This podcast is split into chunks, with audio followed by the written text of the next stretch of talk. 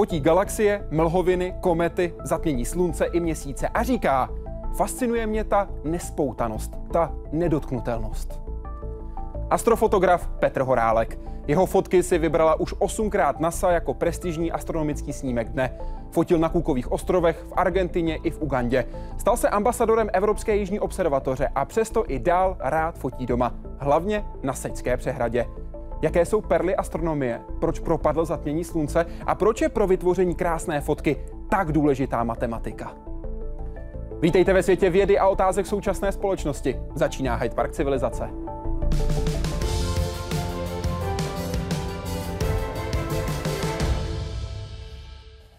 Vítejte v Hyde Parku civilizace, přeji dobrý večer. Dobrý večer. Vaše životní moto je, cituji, život není o době, kdy dýcháte, ale o okamžicích, pro které tajíte dech. Kdy jste naposledy tajil dech? Tak těch případů bylo určitě značně víc, ale teď poslední, na které si, které si vybavuju, který moment si vybavuju, tak bylo eh, fantastické úplné zatmění slunce, které bylo vidět zrovna před rokem 9. Eh, března v Indonésii a byl to jednoznačně jeden z těch nejúžasnějších zážitků v mém životě. Jak dlouho jste tajil dech? Tak zatmění trvalo zhruba 3 minuty a 18 sekund, takže zhruba tuhle tu dobu. A na 3 minuty 18 sekund rozhodně nezapomenete. Přesně tak. Na tyhle 3 minuty a těhle 18 sekund. Tak. Říká Petr Horálek, který je dnes vaším hostem v Hyde Parku Civilizace.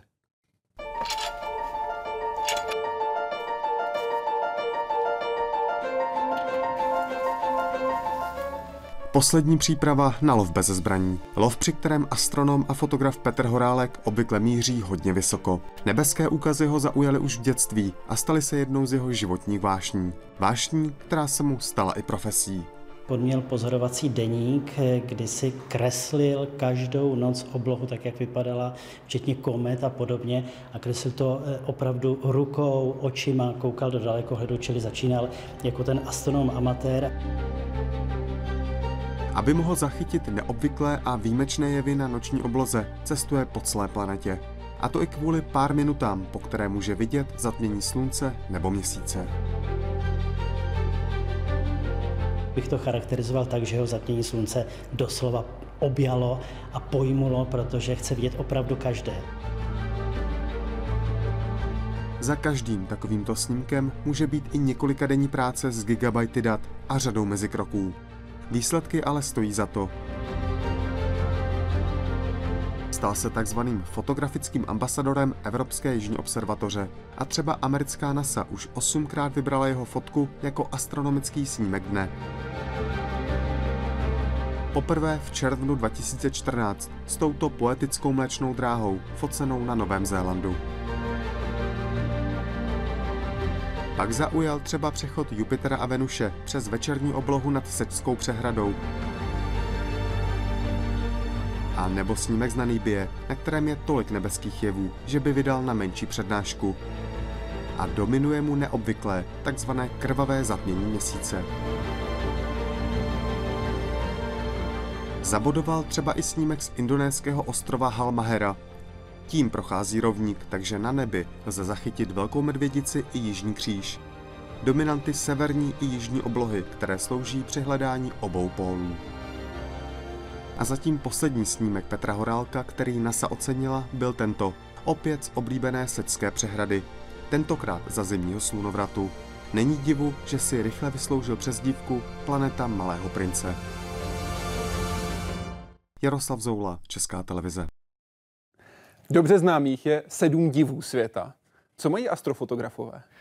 Já myslím, že toto není jenom věc astrofotografů, ale obecně hvězdářů. Oni mají takových jako sedm perel astronomie, tedy sedm, řekněme, nejpozoruhodnějších či případně nejvzácnějších úkazů, které smrtelník na obloze vůbec může vidět.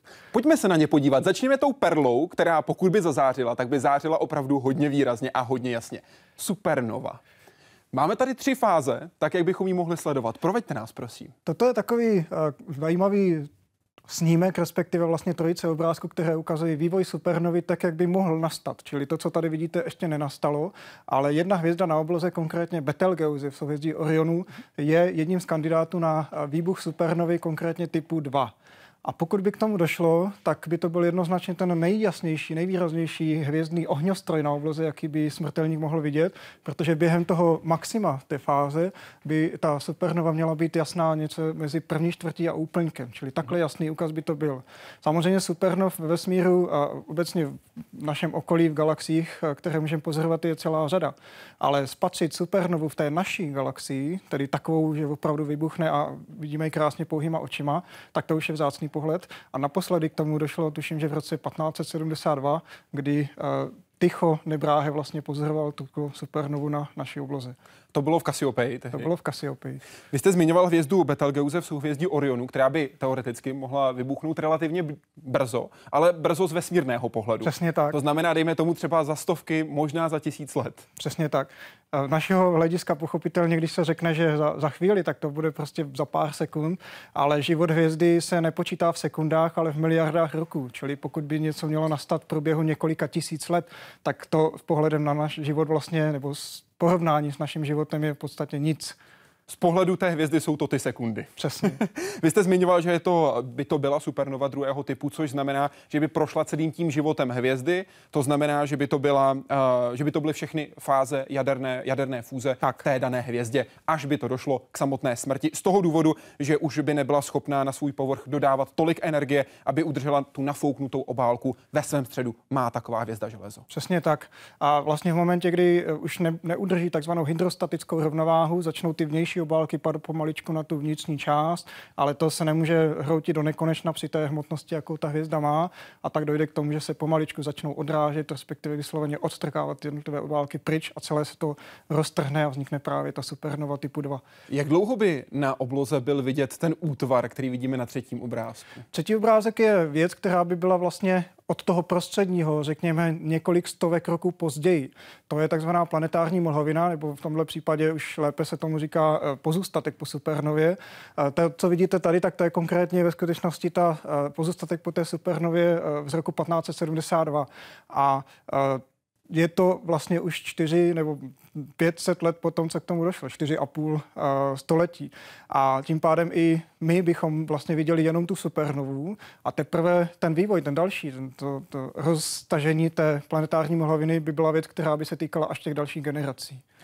Podíváme se na další perlu, částice meziplanetární hmoty, které pronikají k nám do atmosféry, které se dostávají k nám a můžeme je pozorovat. Perseidy, neboli, chcete-li, meteorický déšť. Kde jste tuhle fotografii, kterou máte teď hned za sebou, z mého pohledu po levé straně, vyfotil?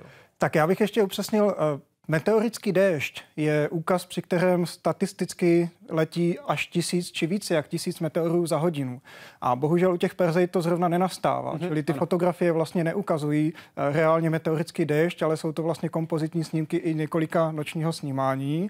Každopádně na všech třech vlastně vidíte Perzeidy, protože to jsou ten nejoblíbenější meteorický roj. Ano. A eh, to, co je tady právě, jak jste se ptal, tak tohle je obrázek, který ukazuje maximum meteorického roje Perzeidy eh, před rokem na vršku Královy studni. Tuším, že to je Fatra na Slovensku a je tam i oblast tmavé oblohy, kde můžete krásně ty meteory vidět. Ale v případě tohle obrázku přece jenom takové trošku jako větší maximum nastalo, protože zrovna v loni těch meteorů letalo více, čili tady nebylo třeba nutně snímat několik nocí, ale skutečně tohle je kompoziční snímek, který zachycuje dění za zhruba 9 hodin čistého času. Mm-hmm. Když se podíváme na tu největší intenzitu, tak nemusíme jít až tak daleko do minulosti. Rok 1966, Spojené státy americké 70 tisíc to byla vůbec nejvýraznější pozorovaná frekvence za asi celou historii lidstva, eh, aspoň teda docho, z dochovaných záznamů, ale eh, to se netýkalo Perzy, to se týkalo jiného, taky velmi známého roje, který se jmenuje Leonidy. Ano. A ten má vlastně maximum vždycky okolo našeho svátku, okolo 17. listopadu. A vždycky padá třeba 15, maximálně 20 meteorů za hodinu, ale v době kolem období, kdy kometa, mateřská kometa, za kterou vlastně zůstávají ty částice, co způsobují ty meteorické roje, tak v době, kdy se dostane ke sluníčku, tak těsně potom pár let zatím může být vidět i nějaký ten meteorický déšť, prostě ten oblak těch částic se více nahustí. A naposledy tomu bylo vlastně v roce 1998 a poslední déšť, který byl krásně pozorovatelný, tak byl v roce 2002. Čili další takový, pokud bychom uh, měli to štěstí, tak by měl být právě za těch 33 zhruba roků, což je perioda té komety uh, kolem sluníčka. Uvidíme, co nám nabídne. Pokud jde o to, co nás čeká a kdy nás to čeká, tak u další perly je to především v jednom případě o dost napínavější, protože další perlou jsou přechody planet Merkuru a Venuše přes Slunce. Pokud jde o Merkur, to proběhne zhruba 14krát za století, u Venuše jen dvakrát za století. Za vašimi zády, ta malinká tečka úplně dole, to je Merkur a tady nám přechází Venuše. Tak. Uh... Jak jste říkal, přechod Merkuru je opravdu častější, ale bohužel zároveň je to úkaz, který už je třeba sledovat přes malý dalekohled, je potřeba mít speciální filtr a dívat se přímo do toho sluníčka. Ještě jednou opakuju, opravdu toto je velice důležité vědět. Dívat se dalekohledem na sluníčko bez filtru, bez filtru je nebezpečné, takže jakýkoliv úkaz související s tímhle, vždycky se o tom radši někde třeba dočtěte a vybavte se speciálním filtrem. A zdůrazněme, a... nestačí začouzené sklo. Přesně. Nebo třeba flaška od piva, taky se to stalo během zatmění slunce v roce 99, že lidé chodili z hospody ven a dívali se. A Potom ta Venuše, to je samozřejmě hezčí úkaz, tam stačí ten bezpečný filtr mít před očima bez potřeby nějakého dalekohledu. Ta Venuše je úhlově značně větší, je to větší planeta a zároveň během toho přechodu je k nám blíž, ale je to mnohem zácnější úkaz. Jak bylo řečeno, u toho Merkuru je to zhruba 14 krát za století, nejblíže, nejbližší úkaz bude už v roce 2019 v listopadu. Z poloviny toho průběhu toho úkazu bude vidět krásně z Česka. Ovšem u té Venuše, poslední úkaz, který byl, tak nastal v roce 2012 v červnu. Mimochodem právě z něho pochází tohle fotografie, která vznikla na Konitické hoře. A další, který bude vidět tady ze země, ne konkrétně z Česka, ale ze země, tak bude až v roce 2117. A co ta největší zvláštnost? Přechody a zároveň zatmění ve stejný okamžik. No, i to už astronomové zkoušeli počítat a přišli na to, že například eh, zatmění Slunce a zároveň přechod Merkuru nejbližší bude v roce 6757. to je přeci jenom uh, trochu z ruky. Mělo by to být tedy 6. července. Ano. Takže alespoň víme aspoň, aspoň víme, že to bude o prázdninách a tím pádem není problém se bát. A můžeme se na to připravovat. Vy se ostatně na takovéhle přechody připravujete velmi podrobně. Tady je vaše příprava, vaše nákresy. No. Mluvili o tom Pavel Suchan v reportáži Jaroslava Zouly, že vy si připravujete, kreslíte to, co vás čeká. Proveďte nás prosím tím, co si připravujete, co je pro vás předtím, než jdete takovýhle úkaz fotit. Důležité a zásadní. Uh, Tady v tomhle eh, případě ono nešlo o přípravu ve smyslu, že by to ta, tato kresba vlastně vznikla uh, jako příprava. Toto je skutečně autentický záznam toho úkazu samotného. Mhm, jeho průběhu. Jako průběhu, uh, který v obou případech uh, jsem pozoroval na Pardubické hvězdárně a tam už je to vidět, že to trošku rozpité. Prostě bylo to do kroniky, kterou jsem si pak vždycky bral ještě na ryby a dopisoval jsem si další informace z toho, co jsem zažil. Ovšem ta příprava jako taková, tak ta samozřejmě předcházela a tam bylo zapotřebí především vědět, co chci zakreslit, respektive jakým způsobem. A uh, jedna věc je, že jsem si tam třeba přesně vypisoval, v kolik hodin, kdy se konkrétně objeví ta planeta Venuše, případně Merkur na tom kotoučku. Chtěl jsem zachytit konkrétně takzvaná fakulová pole na uh, povrchu Slunce, vidět ten kontrast mezi tím Venušiným kotoučkem a slunečními skvrnami. A případně tamhle je takový ten docela vzácný úkaz, který se nazývá kapkovitý efekt. A do dneška se vedou spory, jestli za to může opravdu Venušina atmosféra, či spíše je to jenom technický neduch uh, optiky. Aha, aha. K čemu se přikláníte? Já myslím, že spíše ta eh, optika, protože při tom posledním úkazu, který byl v roce 2012, tak uh, tam jsem používal značně lepší přístroje a tam už jsem ten kapkovitý jev neviděl. V rozhovoru pro českou televizi jste v únoru 2017 řekl, cituji, mimořádně jasná kometa. Toho bych se chtěl dožít a to bych chtěl nafotit. My tady máme kometu, která není kometou století. Je to kometa Lovejoy. Tenhle snímek je z 27. listopadu 2013, je to tak? Uh, bohužel ne. ne. Tohle je zrovna fotografie, respektive uh, vlastně kompozitní snímek uh, komety, která byla vidět ještě dříve, konkrétně v roce 2013, v březnu. Uh, je to Pan kometa Panstar. Uh-huh, Tak. A byla zachycená, uh, jak vidíte, on to má takové modré pozadí, ne, že bych to nějak vybarvoval, ale ona byla vidět vlastně jenom za soumraku. Ona uh-huh. velmi proce zapadala, takže lidé ba- ač to byla velice jasná kometa, tak ji v podstatě nemohli najít, protože ona v podstatě vždycky se nacházela velice nízko nad obzorem v době, kdy ještě byl soumrak.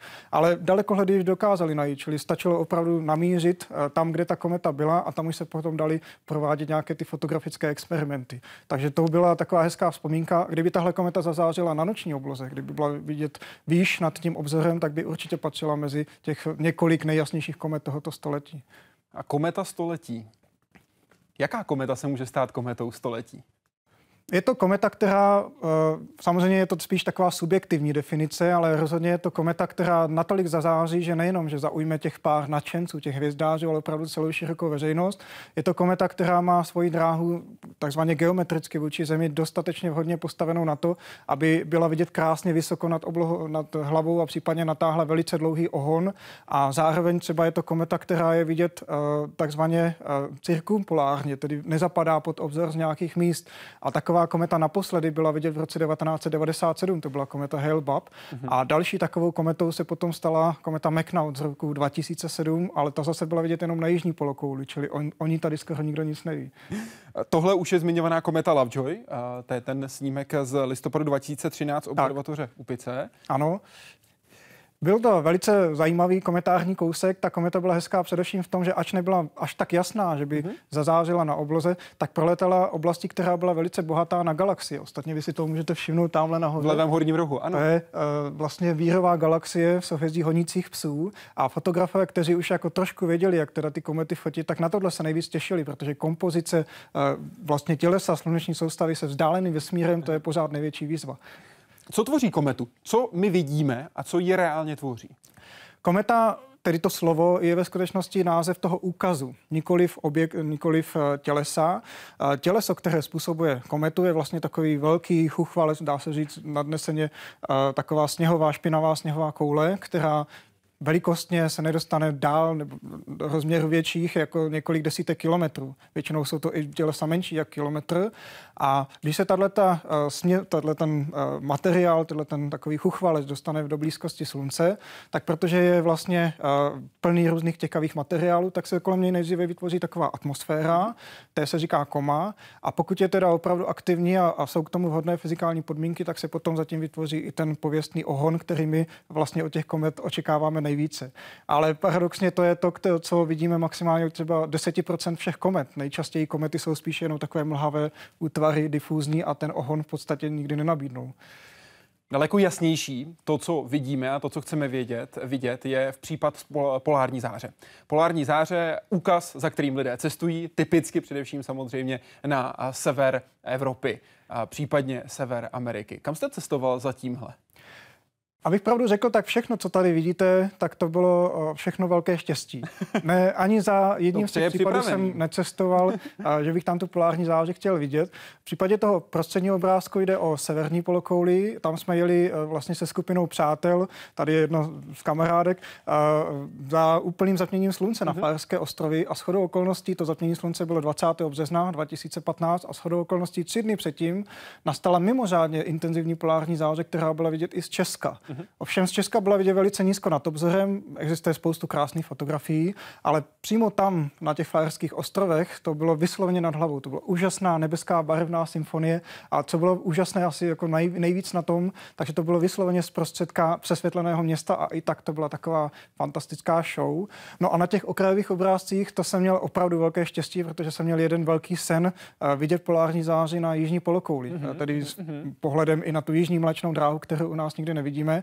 A nakonec jsem měl velké štěstí právě díky jednomu mému kamarádovi, který mě přizval na stavbu dalekohledu, eh, který má sledovat gamma záblesky a ten se stavil na Jižním ostrově, hodně, hodně na jihu. A tehdy právě se rozsvítila polární záře a tak jsem mi splnil tenhle ten sen. Ten že se vám to hezky propojilo. Že se mi to hezky propojilo a vyfotil jsem si tedy jak eh, tu polární záři, tak i tu krásnou mlečnou dráhu na tom obrázku. Tamhle můžete vidět i zvířetníkové světlo, slabá zář, hmm. vlastně prachu ve sluneční soustavě a tak dále. Vlastně mnoho věcí na jednom obrázku. Zvířetníkové světlo, vysvětlete, co to je, prosím. A asi všichni vědí, že sluníčko je uprostřed sluneční soustavy a okolo obíhají planety. A ty planety obíhají víceméně v jedné rovině to se říká ekliptika. Ovšem tohle to vlastně vidíme v těch eh, knížkách, jak vypadá sluneční soustava, ale už tam není znázorněno, že vlastně okolo toho sluníčka v rovině těch planet je také obrovské množství prachových částic. Ty tvoří takový disk A pokud teda sluníčko zapadne za obzor, tak tyto částice vlastně rozptilují to, to záření podobně jako třeba mlha rozptiluje světlo z aut. No a pokud jste v místě, kde je opravdu tmavá obloha, tak nejenom, že vidíte takový kužel, který uh, vlastně vytváří, je, je tvořen tím uh, nejhlavnějším, nejvýraznějším ča, uh, úsekem toho disku, ale když se díváte na druhou stranu na obloze, tedy na opačnou stranu do takzvaného protibodu, proti uh, slunečního bodu, hmm. uh, tak uh, tam můžete spatřit takové zjasnění, protože vy, se, vy jste furt v tom disku a za vámi ještě ten prach je a ten tak díky takzvanému efektnímu rozptylu, rozptyluje to záření na jednom takovém místě výrazněji. A tomu se říká protisvit a to je právě třeba tady na tomhle obrázku. Čili zvířetníkové světlo není jenom ten kužel, ale zároveň i takový pás, který pak se spojuje s tím hraním kuželem zase a mezi tím je ten protisvit. Vy jste sám zmiňoval, že pro vás je tím můžeme říct, asi nejvíc fascinujícím úkazem zatmění slunce. Ale my, než půjdeme ke slunci, tak půjdeme k měsíci. Zatmění měsíce, které má různé fáze, má různé možnosti průběhu tak. a samozřejmě různé pohledy na něj. Proveďte nás, prosím. Já uh, mezi těmi sedmi perlami považuji tu perlu uh, tohoto případu, pokud jde o úplné zatmění měsíce, tedy pokud jde o případ, kdy ten měsíc v úplňku se odstne ve stínu země a prochází jim celý. A lidé teda, pokud eh, se dozvědí o tom, že měsíc má procházet stínem země, tak by se měl tedy v podstatě ztratit. Ovšem díky tomu, že země má atmosféru, tak uh, a ta láme světlo slunečního záření dovnitř do toho stínu, tak ten měsíc úplně nezmizí, ale chytne takový výrazný načervenalý nádech. Mm-hmm. No a tenhle ten načervenalý nádech je opravdu úžasný a zároveň, když teda úplně najednou potmavne na té obloze a kolem něj se ukáží hvězdy, tak to je jeden z mála, vlastně vůbec jediný moment, kdy vy můžete vidět hvězdy a zároveň úplněk, protože při tom potmavnutí ta obloha opravdu potmavne natolik, že lze uh, vidět uh, to, co jinak ten úplněk neukáže, díky tomu jeho jasnému záření na obloze. Kromě toho úplného je potom také polostínové a částečné tak. zatmění, které můžeme sledovat. A co nás čeká v té nejbližší době? Které, které Nejbližší zatmění bude částečné, které vidíme z Česka. To nastane 7. srpna. Bude to ve večerních hodinách, v podstatě při východu měsíce, kdy ten měsíc bude ukousnutý, teď si přesně nejsem jíst, ale bude to několik málo desítek procent. A jak bude vycházet, tak zároveň bude už vystupovat z toho stínu, akorát bude velice zvláštně ukousnutý, tak jak to vypadá třeba tady na tom v této mozaice někde na tom okraji. Aha. A další zatmění, které Češi uvidí, tak bude potom až o rok později, o necelý rok později, konkrétně 27. července. A na to už se opravdu, opravdu stojí počkat, protože nejenom, že půjde o úplné zatmění měsíce, ale půjde o vůbec nejdelší úplné zatmění měsíce v tomto století. Takže rozhodně to si nenechte ujít. Samotné zatmění v těch dřívějších kulturách samozřejmě znamenalo spoustu různých věcí, alespoň tak, jak tomu lidé věřili. Čemu konkrétně věřili třeba Májové a čemu věřil Magalienč, když plul kolem světa? Těch uh interpretací toho úkazu, respektive spíše jeho dosazování do určitých eh, jaksi sociálních eh, vývojů, tak eh, těch bylo spoustu, ale třeba Majové mysleli, že ten měsíc požírá velký rudý jaguár, který teda má spadeno i na zemi. A dokonce bohužel teda, protože to byl dlouhý úkaz, tak se to jaksi dalo, aby teda zahnali toho jaguára, tak pokud teda vím, byly tam i nějaké lidské oběti za to, aby se teda ten jaguár zahnal. Naopak Fernando Magalhães využil tohohle úkazu k tomu, aby uklidnil své námořníky, protože oni si mysleli, že když budou cestovat na tehdy neznámou pouť eh, po vlastně ještě stále neznámém tvaru země koule, tak mysleli, že prostě budou cestovat po platce a někde daleko prostě zapadnou.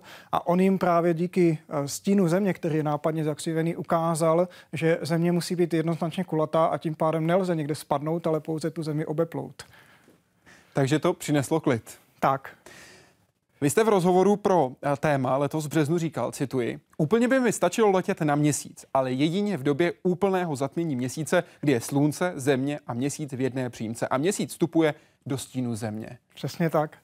Něco takového byste rád viděl? Něco takového bych rád viděl. Pochopitelně dneska Tohle je pouho pouhá vizualizace, to zdůrazňujeme, tak. tak jak ji připravila NASA, protože ještě nikdo nikdy takovou situaci nevyfotil. Trošičku ano, ale nebylo to z měsíce, byla to tuším ano. mise Apollo 8, kde viděli právě uh, Zemi zakrývat sluníčko, tedy viděli vlastně zatmění slunce, ale ne měsícem, ale zemí.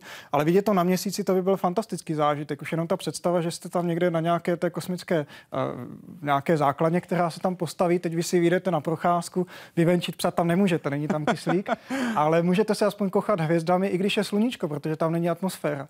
A tím pádem se díváte na tu oblohu, vidíte hvězdy a záhy to sluníčko se začíná zakrývat tou zemí. Ono to trvá asi hodinu a jakmile teda země zakryje to sluníčko celé, tak kolem země se vytvoří takový velmi silně výrazný červený prstýnek, což je vlastně zář uh, té uh, lámané uh, červené barvy z toho slunečního světla, která mimochodem potom dopadne i na to okolí vaše, přímo do té měsíční krajiny. Čili kamkoliv se otočíte kolem dokola, tak vidíte takový zvláštní nakrvavělý nádech té krajiny kolem sebe. Je něco, co byste chtěl ve vesmíru zažít raději? Nějaké místo a okamžik, na který byste chtěl letět raději, než právě na měsíc v takovéhle situaci? Myslím, že ne. 68-22. Doplňte. 68-22. A to jsem chviličku teda tušil, no, jako co mě zkoušíte. Ani tam byste nechtěl letět raději? Ale ne, nechtěl. Co je 68-22? Doplňte to jedno slovo, prosím. Je to planetka, která se jmenuje Horálek. A s okolností to samé jméno mám i v občance a e, je to taková obrovská podsta, kterou mě poctili astronomové e, na kleti, že vybrali jednu z objevených planetek, kterou objevila vlastně už v, mém, v roce mého narození e, Zdena Bávrová. A tuhle tu planetku potom ve spolupráci s dalšími astronomy a velkými přáteli mi věnovali díky eh, tomu, že to prosadili u Mezinárodní astronomické unie, čili ohromná podsta pro mě. Jeden z našich diváků se ptal na to, co jste si řekl v té první chvíli, co jste pocítil v té první chvíli, když jste se to dozvěděl, že je to vaše planetka. No, bylo to sice v září, ale já jsem fakt myslel, že si ze mě někdo vystřelil, že jde o apríl. A e, stalo se to zrovna v momentě, kdy jsem seděl na e, letišti. Měl jsem letět z Jihoafrické republiky do Česka zpátky a otevřel jsem tam internet a viděl jsem toto. No a až teprve, když jsem se vrátil do Česka a opravdu těch mailů potom bylo víc, tak jsem pochopil, že je to pravda. A no, byl to jeden z těch momentů, kdy jsem tajil dech. Je to asi 15, metro, 15 kilometrový eh, v metrový. 15 metrový no. Eh, v úvozovkách kámen. Samozřejmě pro vás předpokládám s daleko větší hodnotou, vzdálený asi 300 milionů kilometrů od Slunce. Asi tak. Je, je to jedna z planetek, která leží v hlavním pásu mezi Marsem a Jupiterem a opravdu je to velice slaboučký objekt, čili kdybych ho někdy chtěl vidět dalekohledem, tak potřebuji si ho vybavit i speciální citlivou kameru, abych vůbec měl možnost vidět aspoň na obrázku. Očima vidět nejde. Po zatmění měsíce musíme jít na zatmění slunce. Vaše nejoblíbenější vesmírné nebeské představení. Proč? Proč vás tak fascinuje? Čím vás tak dostal? To se velmi těžko popisuje. Každý se na to ptá v podstatě úplně tím samým způsobem a já na to odpovídám takovým lišáckým, uh, takovou lišáckou větou. Uh, pokud to neuvidíte, tak nepochopíte. A jakmile to uvidíte, tak to chcete vidět znova. Protože vy sám říkáte, že kdybyste neviděl jedno zatmění slunce, tak máte pocit, že jste v životě o něco přišel. Tak. Každé zatmění slunce je pochopitelně úplně jiné, navíc každé zatmění slunce probíhá v podstatě v úplně jiné části země, čili je to i taková motivace vidět pomaličku uh, celý svět. A je to ukaz, při kterém tady opravdu uh, se děje toho tolik, že za ten krátký moment, kdy teda se děje ten, to zatmění slunce, vy kolikrát si ani nestihnete všimnout všeho, co uh, byste si měli všimnout, abyste opravdu pozřeli celý ten zážitek komplexně se vším všudy. Nejde jenom totiž o to, co se děje na té obloze, ale pochopitelně i na reakci toho vašeho okolního prostředí eh, během toho úkazu. A samozřejmě je to jeden z mála momentů, kdy vidíte takzvanou sluneční korunu, tedy ano. slabou obálku slunce, která nikdy jindy očima vidět není. A ona má velice, velice zvláštní, až takový skoro mystický eh, jaksi eh, vzhled, protože ona je tvarovaná velice chaotickým magnetickým polem slunce. A když tohle to viděli už velice dávno, vlastně naši předkové a netušili, o co jde, tak si mysleli jednak, že teda slunce zčernalo, protože během toho zapnění měsíc zakryje slunce, to, co my vidíme, tu takzvanou fotosféru. A zároveň ty paprsky, protože jsou tak velmi nezvykle tvarované a během toho zatmění jsou vidět velice krátce, v podstatě se nehýbou, tak uh, měli pocit, že jim zamrzlo zčernalo a tam jsou jenom paprsky nějakého mrazu kolem dokola. A ona je naopak velmi horká. Ona je naopak velmi horká, i když to je taky tak trošku relativní, protože uh, vlastně to, co činí tu informaci, že, že je velice horká, tak je to, že se v té koruně nacházejí uh, velice uh, intenzivně zionizované uh, atomy železa, uh-huh. uh, jejichž energie odpovídá zhruba milionům uh, kelvinů. Ale pochopitelně, kdybyste teda vzali nějakou kosmickou loď a letěli byste do koruny a vzali byste si nějaký teploměr, tak vám tam rozhodně nenaměří těch milion stupňů, respektive milion kelvinů.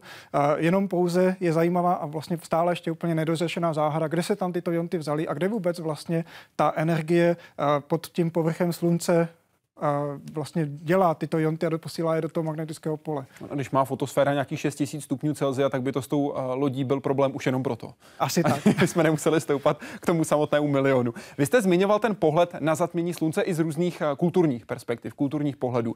Co dělali například Číňané v okamžiku, kdy sledovali, anebo věděli, že by měli sledovat zatmění slunce? Úplně první úplně zatmění slunce, které vůbec, o kterém víme, že se stalo, tak bylo dochováno vlastně z čínských kronik a to nastalo tuším 22. října roku 2137 před naším letopočtem. A ta informace ale není o tom, že nastalo zatmění slunce, ale že dva císařští hvězdáři Chi a Ho to, je, to taky úplně není jisté, možná to byl jeden člověk, který se jmenoval Chi Aho, uh, tak uh, v době zatmění slunce nebo ne, neupozornil na ten úkaz, protože oni vlastně mysleli, že velký drak požírá slunce a bubnováním, uh, střílením šípu a, a, a řevem toho draka lze odlákat. A protože to neudělal, protože se opil, tak podle tehdy platného zákona byl stětím hlavy popraven. A do dneška ta tradice tam tak trošku jako je zakořeněná, čili opravdu zatmění slunce eh, je tak spojováno s drakem a dokonce teda opravdu ty lidi, když to ukaz nastane, a já jsem to zažil na vlastní kůži v roce 2009, tak začnou teda eh, střílet, ale dneska ne šípy, ale ohňostroje.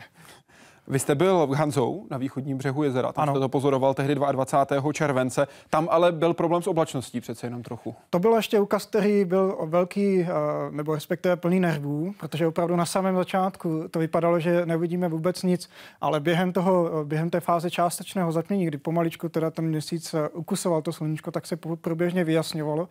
Nevyjasnilo se úplně, bylo tak trošku jako jemně pod jemným mrakem, ale i tak to bylo vidět natolik perfektně, že si to každý vychutnal. A zároveň to bylo vlastně nejdelší úplné zatmění slunce v tomhle století.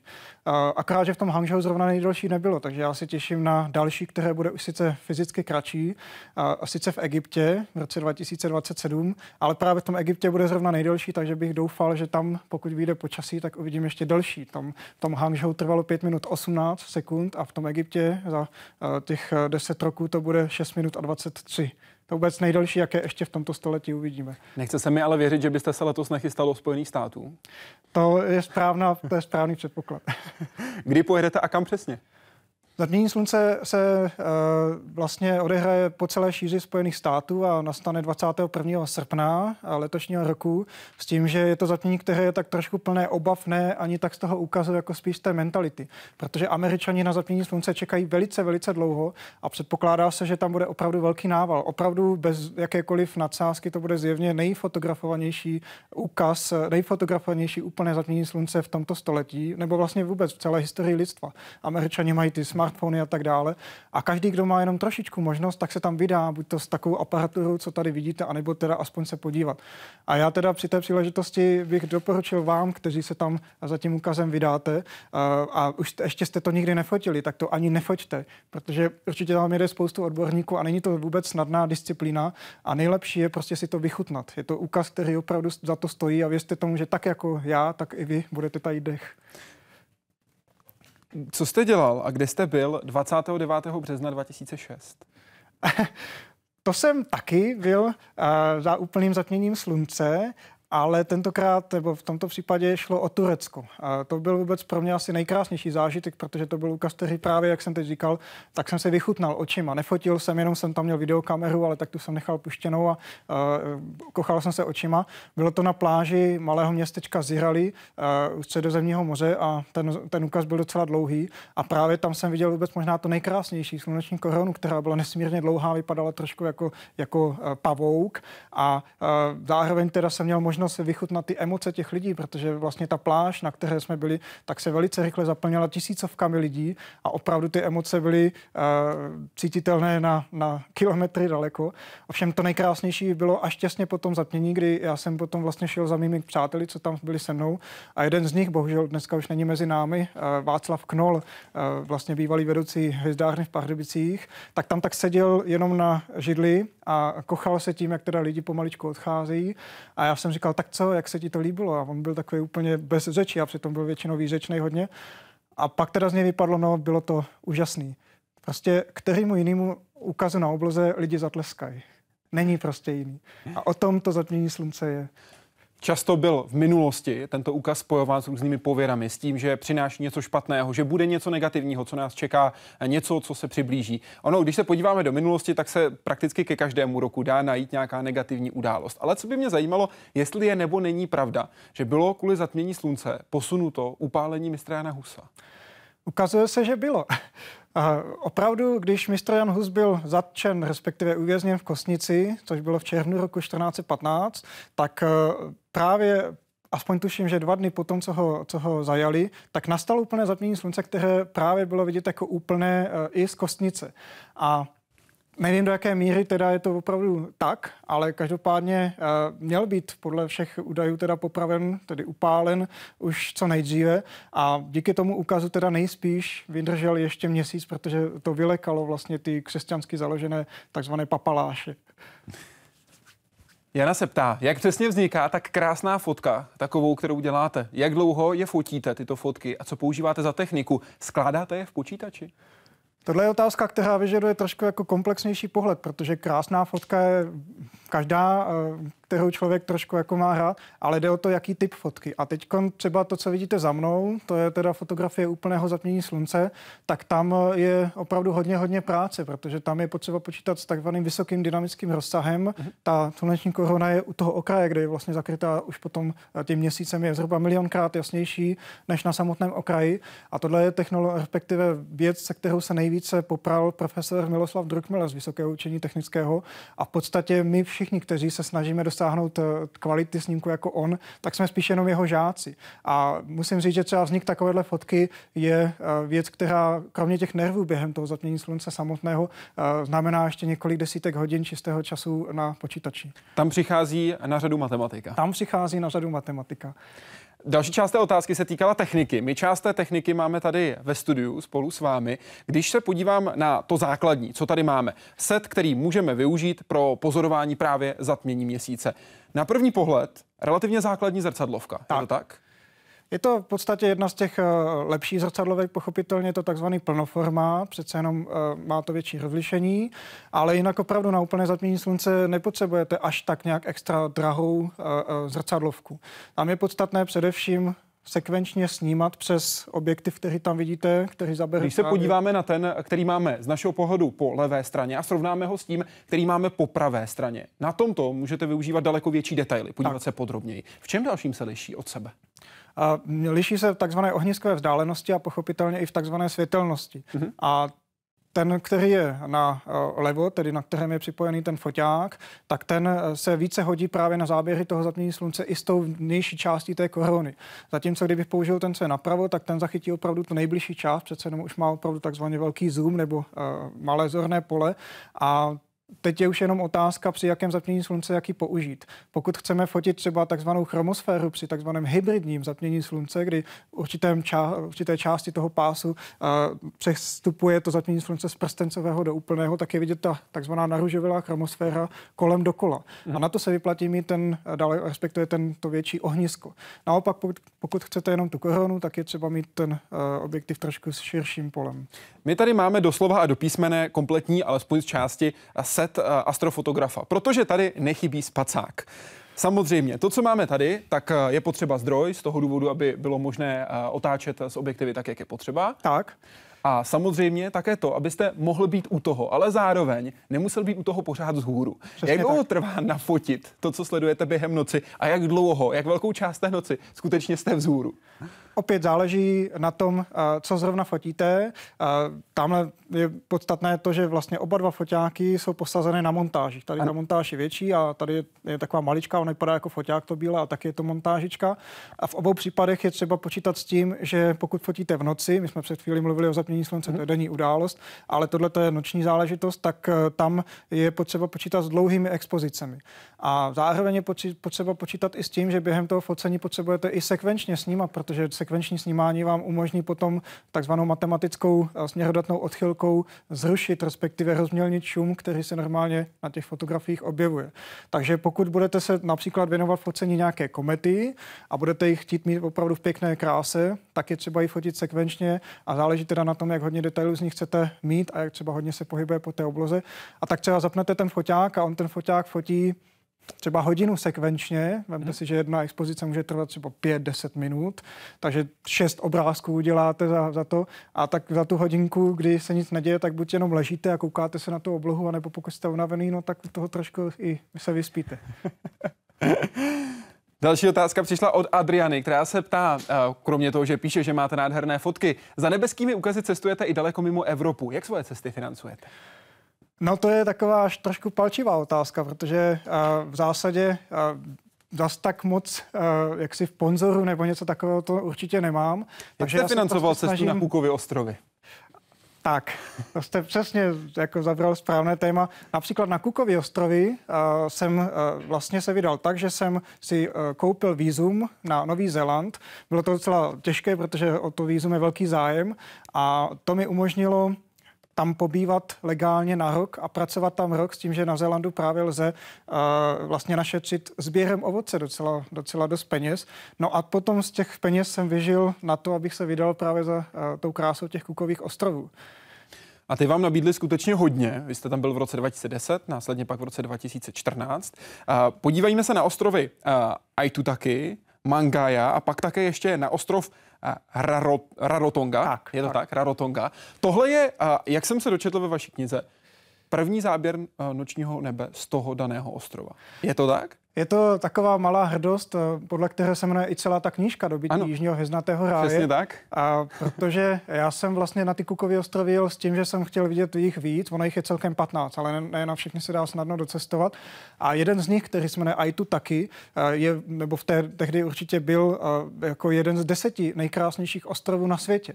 A lidé tam cestovali na takzvaný one day trip, jednodenní výlet, kdy prostě ráno tam letěli, uživili si takzvanou, nebo tu velkou lagunu na Aitu Taki, mohli si zaplavat, zašnorchlovat, udělat si barbecue a pak večer zase letěli zpátky. A já jsem si uvědomil, že nejspíš tam teda není nikdo, kdo by tam zůstal přes noc a podíval se na oblohu a tím pádem neexistuje jediná noční fotografie a i tu taky. A, a tak jsem tedy se jak si chopil této iniciativy a skutečně doufám teda, že se zatím neobjeví ještě jiná fotografie, ale pokud tomu tak je, tak toto, co tady vidíte, tak je úplně první, historicky první fotografie noční oblohy nad legendárním ostrovem Aitu taky. Vy sám říkáte, že pro vás tím nejostrovem byl ostrov Mangája, v překladu Mír. Nejkrásnější pohled do vesmíru, tak se to pojmenoval. Tak. Proč? Je to místo, které eh, je Samozřejmě i tu taky taky, ale uh, Manga je přece jenom ještě o dost menší ostrov, ten má asi 15 km po obvodu, můžete si ho obejít za 3-4 hodinky. jsou tam zhruba tři vesnice, a respektive jsou tam tři vesnice a žije tam zhruba tak 500 lidí. A pochopitelně moc lamp tam není, možná tak 10 maximálně. Čili tam zkrátka, pokud se vydáte, tak musíte jednoznačně zažít tu opravdu nejkrásnější noční oblohu. A já jsem měl tu možnost eh, ji vidět hned na několika místech s tím, že asi nejlepší bylo eh, na tamním letišti. A teď si všichni, když to vyprávím, eh, říkají Ježíš Maria, tak na letišti pozorovat, tam všude musí svítit že jo, lampy a letadla tam lítají, urve vám to hlavu. Ale faktem je, že tam letí třeba jenom jedno letadlo za tři dny a pokud zrovna nikdo ani nechce letět ani tam, ani zpátky, tak to letadlo ani nepřiletí. Čili je to velká volná plocha, která je úplně jenom pro vás a ještě k tomu s výhledem na východ na Tichý oceán. A nad hlavou tedy taková fantastická obloha, jakou jen tak někde neuvidíte. A také jste tam viděl velrybu. Doslova a do písmene, přeneseném slova smyslu.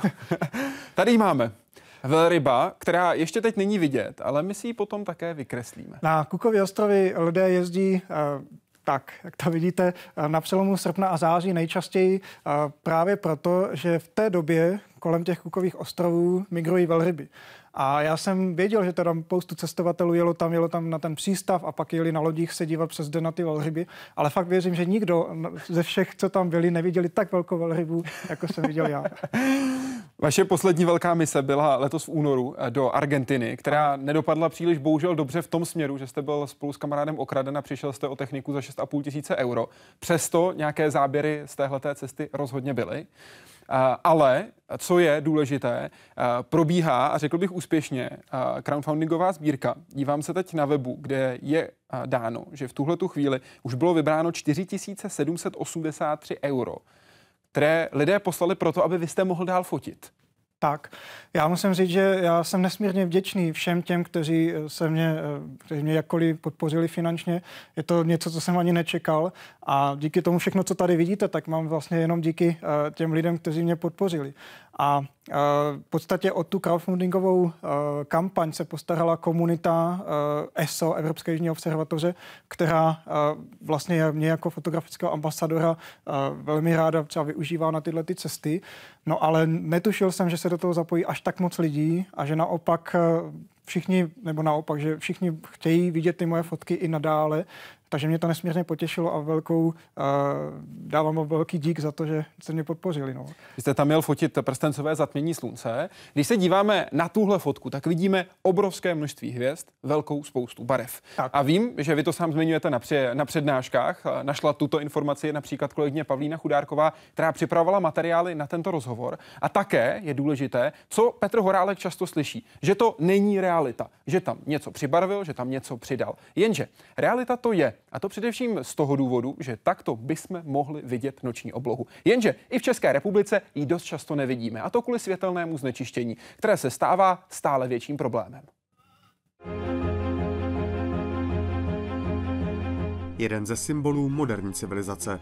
Ať už jsou to velkoměsta nebo malé vesničky, pouliční lampy září daleko za hranice obcí, které mají osvětlit asi třetina toho světla jde nad úroveň horizontu a velká část uh, svítí přímo do očí. Skutečně temná noční obloha nad Českem postupně ubývá.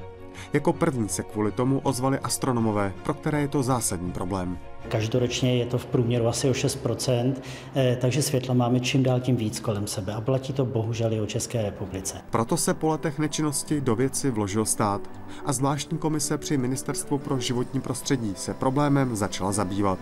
Vznikly první tři oblasti, které si svou temnou noční oblohu chrání a další zájemci se hlásí. Národní park Podí se e, snaží o a připravuje takovou oblast. E, 26. května se bude v Bystřici nad Perštejnem podepisovat memorandum občanské iniciativy o zachování tmavé noční oblohy. Nejde přitom jen o vhodné podmínky pro pozorování nebe, ale i o ochranu ekologického systému jako takového. Zvířata určitě e, potřebují stejně jako lidi ke svému normálnímu běžnému životu střídání dne a noci, světla a tmy. Nejnověji vědci upozorňují ještě na jeden problém, a tím jsou nezamýšlené důsledky výměny tradičního pouličního osvětlení za úsporné LED diodové. S ním totiž dojde i ke změně barvy světla. Čím je to světlo studenější, takové to bílé, eh, ostře bílé až na modralé, tím je to horší. Takže svícení skutečně ostrým bílým světlem po 9. hodině večer je pro člověka skutečně zdraví škodlivé. I tímto tématem by se proto měla mezirezortní komise zabývat. Přesně v duchu hesla nejde o to zhasnout, jen svítit účelněji. Jaroslav Zoula, Česká televize. A ten vývoj pro vás budeme ve vědecké redakci na ČT24 rozhodně podrobně sledovat, aby jsme věděli, kam se tato komise ve své práci posouvá. Podívejme se na světelné znečištění v praxi, tak jak ho, pane Horálku, znáte i vy. Tohle je pohled na vaší, můžeme říct, domovskou základnu, na Sejskou přehradu. Jak se mění světelné znečištění z vašeho pohledu a z vaší zkušenosti třeba v tomto místě? Uh... Já mám jednu takovou přednášku, která je shodou okolností stejná jako název té knihy a vyprávím tam, že zhruba před 15 lety, když jsem teprve začínal eh, se dívat na oblohu, tak si pamatuju jednu takovou zátoku na Seči, kde jsem se prostě kochal nádhernými hvězdami. A pak jsem se tam po 15 letech vrátil s foťákem a už jenom očima jsem si všiml, že prostě to není ono. A teď jsem si říkal, jsou tam mraky nebo něco. Ne, prostě šlo o to světelné znečištění, které za těch 15 let se tak markantně rozšířilo, že opravdu třeba fotka, kterou vidíte tady, a když jsem ji publikoval, lidé říkali, jak je úžasná, že tam je vidět mléčná dráha. To zrovna byly velice dobré podmínky, tak třeba pětkrát, šestkrát za rok jsou, tak uh, ukazuje to světelné znečištění. Ale když jsem ji publikoval, tak lidé si mysleli, jak je to parádní, že během západu slunce jsou vidět ty hvězdy. Tohle to je světelné znečištění. To je a... Čáslav a Havlíčkův brod. Tak, Havlíčkův Brod je vlastně tam, kde pomaličku ta mlečná dráha jakoby padá jako jakýsi vodopád za tu vodu a Čáslav je vlastně tamhle ta nejvýraznější uh, jasná malé část. slunce na první pohled chtělo no, no, no, no. Ty barvy, které tady vidíme, tak je důležité říct, že lidské oko vidí trošičku jinak než by viděl třeba i váš mírně upravený foťák. Tak, další věc, která je taková, se kterou se setkávám dost často, že většina těchto těch fotek jsou fotomontáže, ovšem oni nejsou fotomontáži, oni jsou takzvaně fyzikálně korektní. Ono jde totiž o to, že naše oči oproti foťákům v noci nevnímají barvy. Bohužel ne, oni je vnímají pouze u těch opravdu výrazných zdrojů světla, ale u těch slabých, jako je třeba pás, mléčné dráhy, případně hvězdy, tak tam ty barvy prostě nevnímají. Lidské oko vnímá v noci jenom černobíle. Ovšem foťák nemá jako dva typy tzv. světlčinných buněk, který má furt ten samý čip, čili vnímá stejně barevně ve dne i v noci a díky tomu teda můžeme vidět aspoň teda na fotografiích barvy, které jinak na, uh, při pohledu pouhýma očima nikdy nespatříme. Co může každý člověk, a teď nemyslím systémově, ale skutečně jednotlivec, udělat proto, aby bylo nižší světelné znečištění? To je otázka. Tady uh, se opravdu musí spíš zapojit uh, velká komunita, která bude držet jednotně uh, a sice mít ten názor, že je třeba mít osvětlení, která jsou účelná, tedy uh, lampy, které svítí nahoru, kulové lampy, případně přímo i lasery, které svítí nahoru, to nikdo nepotřebuje. Je to sice efektní, je to věc, která nám jaksi pomáhá v tom přepichu, ale v podstatě je to věc, která velice škodí. Čili ani ne tak jednotlivec, jako spíš velká skupina lidí by se měla ujednotit v tom, že by se měli opravdu nejenom tedy v Česku, ale celé Evropě uh, začít stavět uh, nebo montovat lampy, které svítí jenom tam, kam potřebujeme. Takzvaně, takzvaně redukovat to světelné znečištění pomocí účelného svítění. Jenom tam, kam to potřebujeme. A oni ty prostředky existují. Existují skutečně návrhy na lampy, respektive dokonce už jsou i někde postavené. Třeba v Pardubicích může říct, že mnoho míst je právě těmito lampami osazeno. Jsou to lampy, které mají rovné sklo a opravdu svítí tam, kam mají ale ve velkých městech zkrátka eh, se tohle to moc neřeší a díky tomu potom třeba i tady na tomhle obrázku, kde můj kamarád, vlastně to je v Jižní Africe, eh, chtěli ještě naposledy vidět mléčnou dráhu, než jsme se vraceli do Česka a už jsme byli velice blízko velkých aglomerací, tak byl takový nešťastný, že v zásadě už té mléčné dráhy až tak moc nemá, protože je vidět, že ta obloha je taková nažloutlá. Mm-hmm. A to je ještě furt velice dobrý případ. Eh, v mnoha místech zkrátka je to světelné znečištění tak intenzivní, že a to se držte, děti vlastně současná generace dětí považuje pojem mléčná dráha za sci-fi. A to přesto uh, jsme takovým, jak vy říkáte, národem amatérských astronomů astrofotografů. Uh, díky autoru Arturu Krausovi, kterého vy považujete, cituji, za pravého Járu Cimrmana, pardubického rodáka, který mimo jiné se zapsal tím, že se podílel na vývoji pravidel pro různé sporty, ale také tím, že otevřel první uh, veřejně přístupnou, zdarma dostupnou observatoř, na kterou se lidé mohli přijít podívat. Uh, Mandy se ptá, jaká byla ta vaše cesta? Jak vy jste se dostal k astrofotografii? Vemte nás do podzimních prázdnin roku 90. No, nebyla to žádná velká romantika, jak byste třeba čekali. Já jsem v té době, kdy jsem uh, vlastně začal poprvé, tak pracoval na Astronomickém ústavu Akademie věd na uh, observatoři v Ondřejově a tam jsem se věnoval eh, pod eh, doktora, doktorem Pavlem Spurným a Jiřím Borovičkou sledováním a zaznamenáváním takzvaných bolidů, jasných meteorů. Hmm. A protože to byla práce noční a bylo mezi tím spoustu času, tak jsem říkal, že bych chtěl i třeba si něco natočit z té noční oblohy. Chtěl jsem být dokumentarista a zjistil jsem, že noční obloha se nedá natočit běžně na kameru, to už dneska každý ví, ale všiml jsem si, že se rozšiřuje takový velký zájem všech lidí vytvářet takzvané časozběry, zkrátka fotit eh, a dělat z toho video.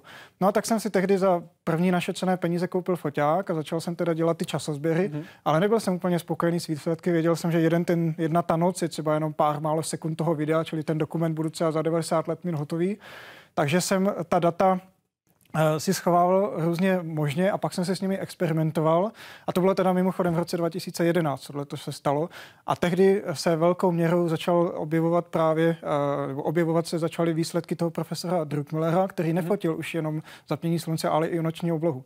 Tak jsem s ním začal komunikovat, jak se ta data dají zpracovat a z toho potom začala vznikat ta vášeň na astrofotografii. Ano nebo ne? Petře, jsme ve vesmíru sami? je, tak to je velice krásný. Jsem rád, že nám napsal Karl. Kdyby to byl Sagan, to by bylo asi vůbec nejlepší. Je to, velký, je to zbytečné plítvání místem? Nebo ne? Já si myslím, že určitě. Je Takže to, jsme je, sami? Je to nádherný citát, který pochází právě z novely Kontakt a jejím autorem je Carl Sagan. A e, nemůžu říct, že jsme ve vesmíru sami nebo nejsme. Každopádně ten citát velice jasně ukazuje, jakým způsobem my bychom chtěli teda e, dospět k tomu závěru, že nakonec ne. Říká astrofotograf Petr Horále, který byl dnes hostem Hyde Parku Civilizace. Děkuji za to, hezký den. Já taky moc děkuji, zase děkuji. A ptát se můžete už eh, tento týden během tohoto týdne, protože naším dalším hostem bude už 14. nositel Nobelovy ceny, který dorazí do Hyde Parku civilizace. Bude to Paul Modrich, který dostal nejprestižnější vědeckou cenu za to, že přišel na to, jak se opravuje naše DNA. No a v sobotu se dívejte na profesora Jamese Kakaliose, který fyziku vysvětluje na superhrdinech. A tak ve studiu bude kromě něj třeba také Superman, Spiderman nebo Iron Man. Mějte se fajn, hezký večer.